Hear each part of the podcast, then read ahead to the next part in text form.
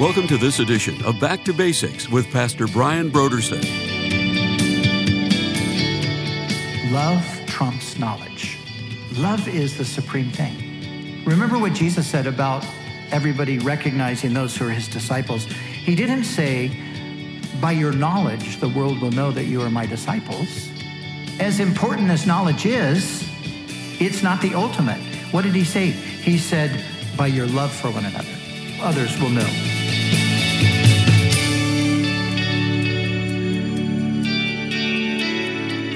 Today on Back to Basics, Pastor Brian continues his study in the book of 1 Corinthians. Join us as Pastor Brian concludes his teaching on 1 Corinthians chapter 8, verses 1 through 13, in a message titled Knowledge Puffs Up, Love Builds Up.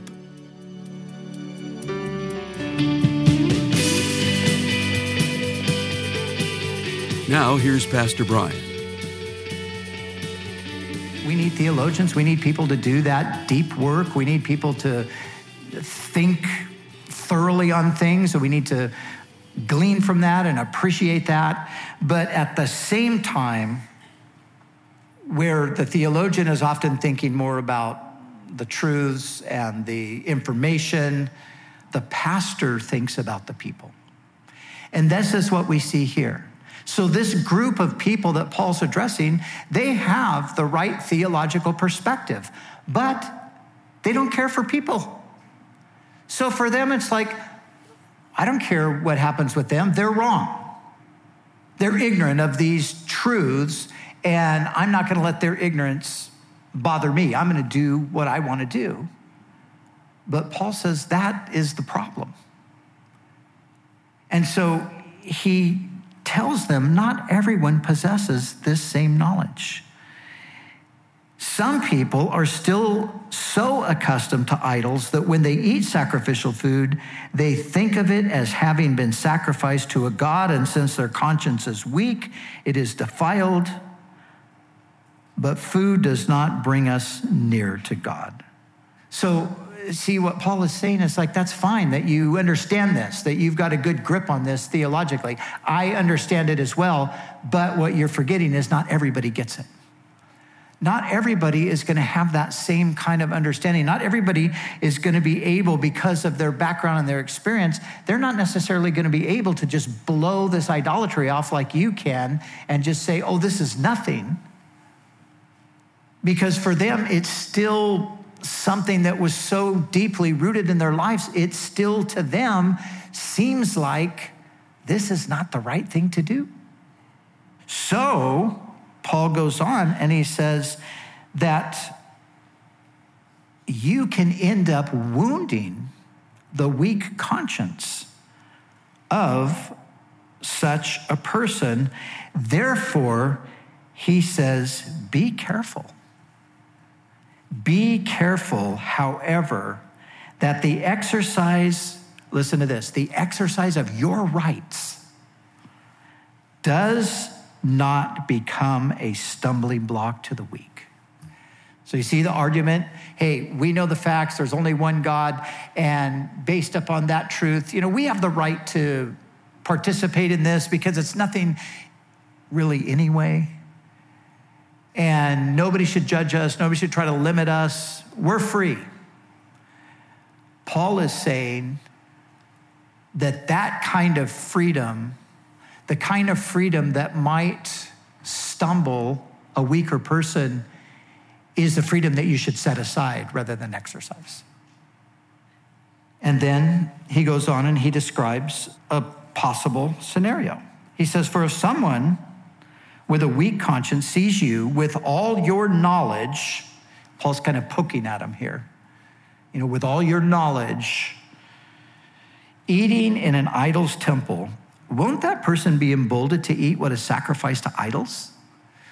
So, in the ancient world, the temples, the idol temples, had restaurants connected to them. It's convenient. You could go and offer a sacrifice and then you could have a meal. And this is what the people did. They would go to the temple, they would offer a sacrifice, they would invite friends, hey, let's meet at the temple, I'm gonna make the sacrifice, and then we'll all have a nice big feast. And they would feast on the things that had been offered The portion of the meat was offered to the god, and then the rest of it, they would have it prepared for them and they would participate in them. This, this is just what they did all the time. Now, Paul envisions a scenario where there's a weak Christian who looks at that and just says, Man, this idolatry, they, they probably came out of a deep idolatrous experience in their lives. And as far as they know, this is, I don't want to have anything to do with that anymore. But then as they go by the temple, they see one of these strong, knowledgeable Christians just having the time of their life. There they are, having this feast. There they are in the idol's temple. And then they think, well, gosh, what's the matter with me? Maybe I can do this too. And then they indulge, and then they end up utterly condemned over it. And the devil jumps into the mix and seeks to push them toward despair. So Paul says, This weak brother or sister for whom Christ died is destroyed by your knowledge. So, man, he's really hitting them with this knowledge thing and the pride in their knowledge that would cause them to have little to no concern for the spiritual welfare of their weaker brother or sister. But then he says this when you sin against them in this way, so he says what they're doing is a sin. When you sin against them in this way and wound their weak conscience, you sin against Christ. Wow. So, in other words, Paul's saying this is no light matter. Yes, it's wonderful that you have knowledge. And yes, it's wonderful to have Christian liberty and freedom. But this kind of liberty, this liberty that stumbles somebody else, is actually a sin. And so, therefore, if what I eat causes my brother or sister to fall into sin, this is Paul speaking, I will never eat meat again so that I will not cause them to fall. So, Paul's commitment is to not doing anything that's going to cause the weaker person to fall. Now, over in Romans chapter 14, if you want to turn there just a few pages back in your Bible, Paul is dealing with the identical situation in speaking to the church in Rome, but he gives a little bit more detail. So I want us to see what he has to say here. So we'll look at verses 1 through 7 and then verses 14 through 23, the end of the chapter. But listen to what Paul says. He says, Except one whose faith is weak, without quarreling over disputable matters. And here they are. One person's faith allows them to eat anything, but another whose faith is weak eats only vegetables. The one who eats everything must not treat with contempt the one who does not, and the one who does not eat everything must not judge the one who does, for God has accepted them. Now, just know this this is not an issue of vegetarianism versus uh, eating meat. This is all in the context of idolatry. And I say that because some people have misunderstood the reference to vegetables here the point is, in the ancient world, in the pagan world, it was almost impossible to get meat that wasn't sacrificed to idols, unless you got it from a Jewish butcher. And that wasn't the case with vegetables. Vegetables were much more readily available. You could grow them for that matter. And so it was those who did not, in their conscience, have the ability to eat the meat for fear of the idol, they would then just have a vegetable diet. So Paul says, though, he says, not to judge the one, for God has accepted them. And then he asks this question in verse 4 Who are you to judge someone else's servant to their own master? Servants stand or fall, and they will stand, for the Lord is able to make them stand. One person considers one day more sacred than another, another considers every day alike. Each of them should be fully convinced in their own mind. Whoever regards one day as special does so to the Lord. Whoever eats meat does so to the Lord, for they give thanks to God. And whoever abstains does so to the Lord and gives thanks to God. For none of us lives for ourselves alone, and none of us dies for ourselves alone. In other words, what we do affects other people, and we need to think about that. Now look at verse 14. He says, I am convinced, being fully persuaded in the Lord Jesus, that nothing is unclean in and of itself. So again, Paul is saying here, if he was speaking to the Corinthians, he would basically be agreeing with them that an idol is nothing. He says, That's my position. I hold to that. I agree with that. But if anyone regards something as unclean, then for that person it is unclean. So Paul here is talking about the individual conscience. And although theologically he knows the truth about this, he recognizes that not everybody's going to see it this way. Paul understands that. And he acts accordingly. So, if your brother or sister is distressed because of what you eat, you are no longer acting in love. Do not by your eating destroy someone for whom Christ died. Therefore, do not let what you know is good be spoken of as evil, for the kingdom of God is not a matter of eating and drinking, but of righteousness, peace, and joy in the Holy Spirit, because anyone who serves Christ in this way is pleasing to God and receives human approval. Let us therefore make every effort to do what leads to peace and to mutual edification. Do not destroy the work of God for the sake of food. All food is clean, but it is wrong for a person to eat anything that causes someone else to stumble. It is better not to eat meat or to drink wine or to do anything else that will cause your brother or sister to fall. So, whatever you believe about these things, keep between yourself and God. Happy is the one who does not condemn himself in what he approves, but whoever has doubts is condemned if they eat, because their eating is not from faith, and everything that does not come from faith is sin. So here, Paul is taking up really the issue of the individual conscience. And we all have to understand this. The individual conscience really matters for the Christian. Quoting N.T. Wright, from his commentary, he said this about this issue. He said, This is one of the key ways, this individual conscience is one of the key ways in which each individual maintains responsibility before God for his or her own actions. Keeping a clear conscience before God is part of basic Christian living.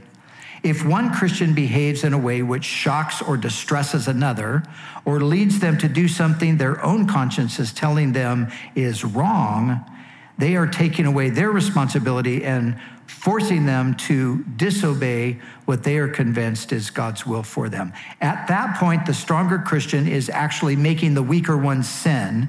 And at that point, we should all realize that something has gone badly wrong.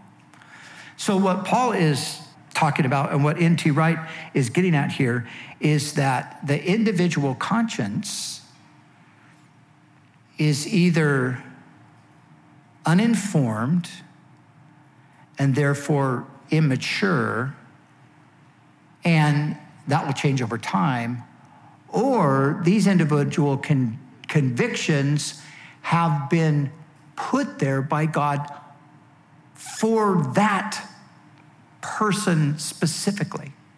See, here's the thing we're all different. We all have different areas of vulnerability. What I'm vulnerable to in regard to sin, you might not be at all. And vice versa. What, what you're vulnerable to, I might, might not be vulnerable at all. But simply because I have no vulnerability in that area, I cannot assume that you shouldn't have it either because it could be there as a protective measure. So, we who are strong should never put pressure on the weaker brother or sister to go against their conviction, even if we think it's an immature perspective that is holding them back from some area of freedom. When I, you know, meet people who have strong convictions about certain things, I don't try to talk them out of that conviction. Now, we can seek to instruct and educate them because that conviction might be based on misunderstanding or superstition or something like that. So we can seek to instruct and educate them, but we're not to try to persuade them. We need to leave that up to God. So I think of times where, you know, maybe somebody calls on the radio and they express a conviction about something that I have a different conviction about. And so in the end, I just encourage them, well, you hold to your conviction. You know, this is my conviction. It's not the same as yours. But if that's your conviction, you hold to it. And I'm going to trust that in the process of time, God will grow them out of that if that needs to be the case. So, that personal conviction, we have to understand, can be God's way of protecting them from some area of vulnerability to sin.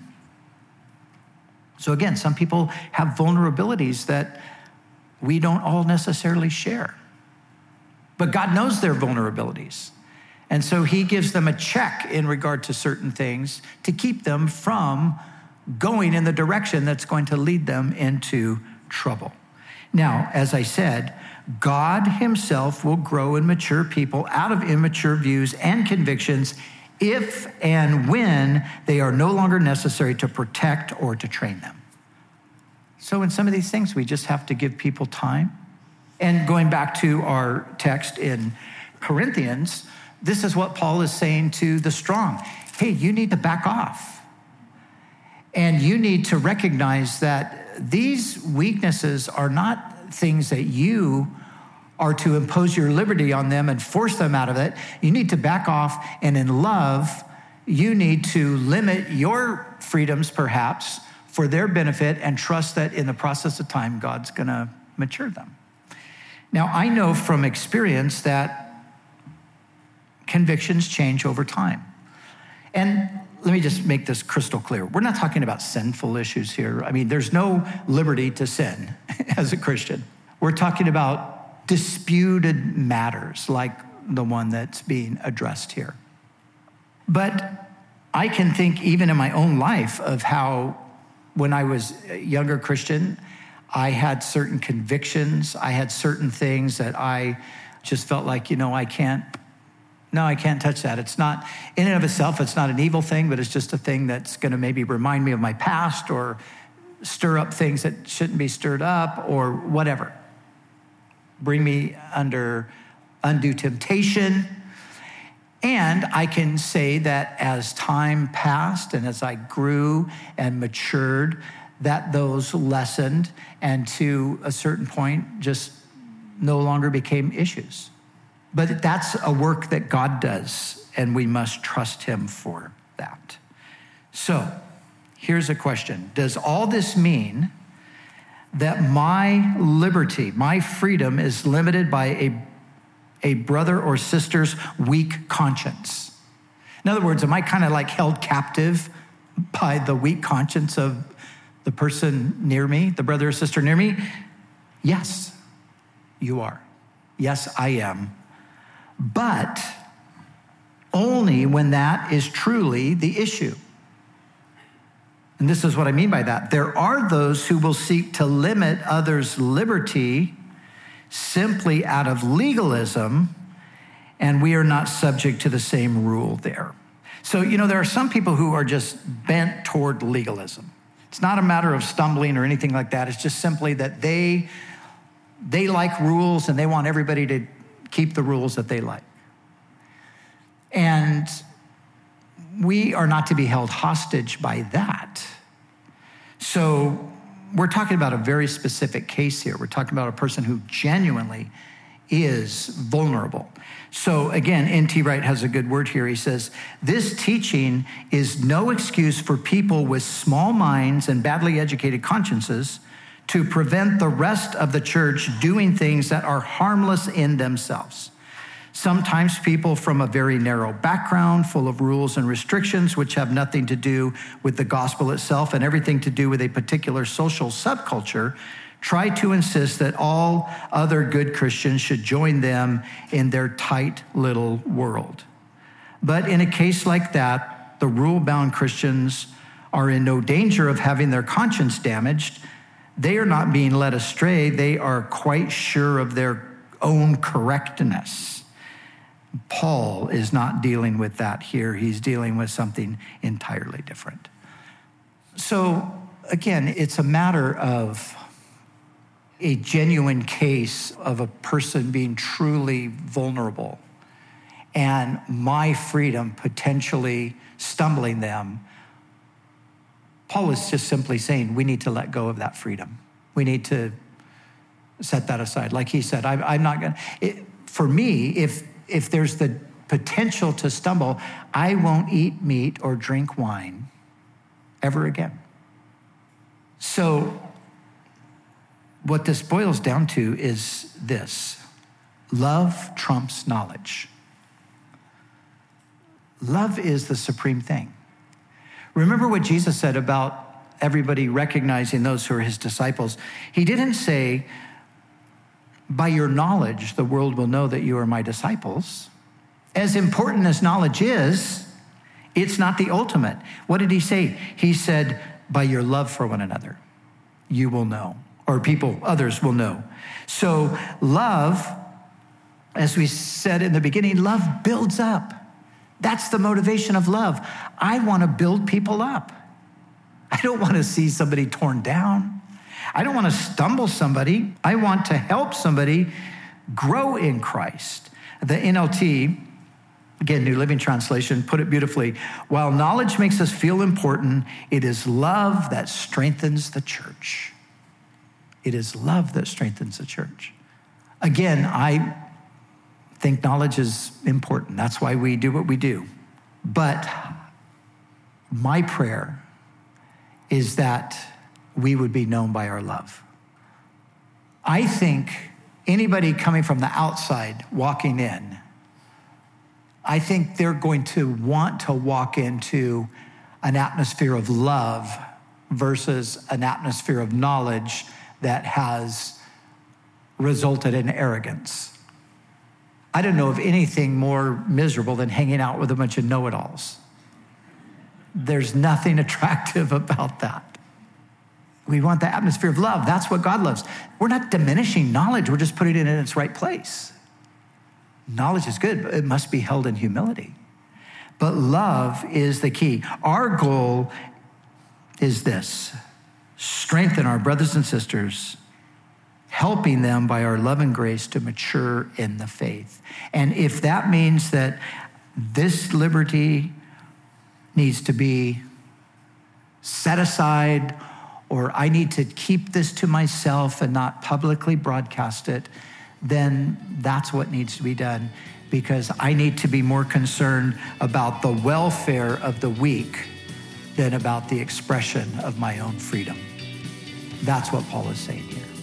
And may God help us to do that.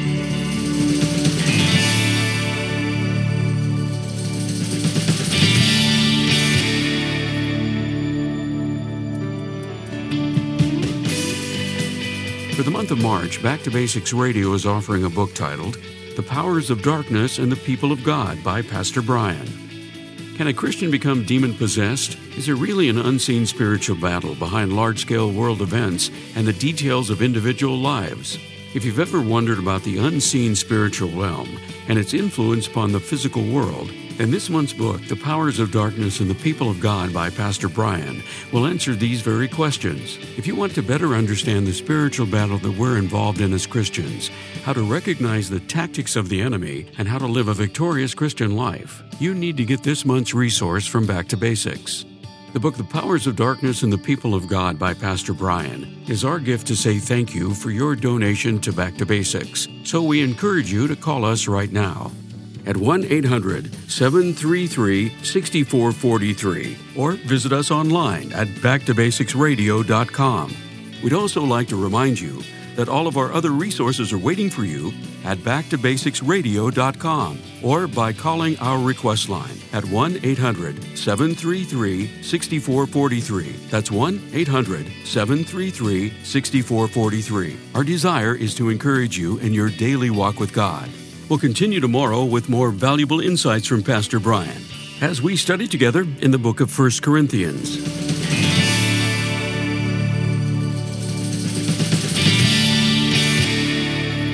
Back to Basics is the preaching and teaching ministry of Calvary Chapel, Costa Mesa, California. Hi, this is Cheryl and Brian Brodersen. And we wanted to tell you that we're going to Israel in October 2022, and we want you there with us. Yeah, the dates are October 23rd through November 4th, and this is going to be a tremendous trip. Cheryl, what's your favorite thing about Israel? I love the Galilee, but Brian, you and I both know there's so much because we love watching the Bible come alive, whether you're at Tel Aviv or you're at Jerusalem or Caesarea. Yep, or Mount, Mount Carmel. Carmel. Yes, and it is the trip of a lifetime.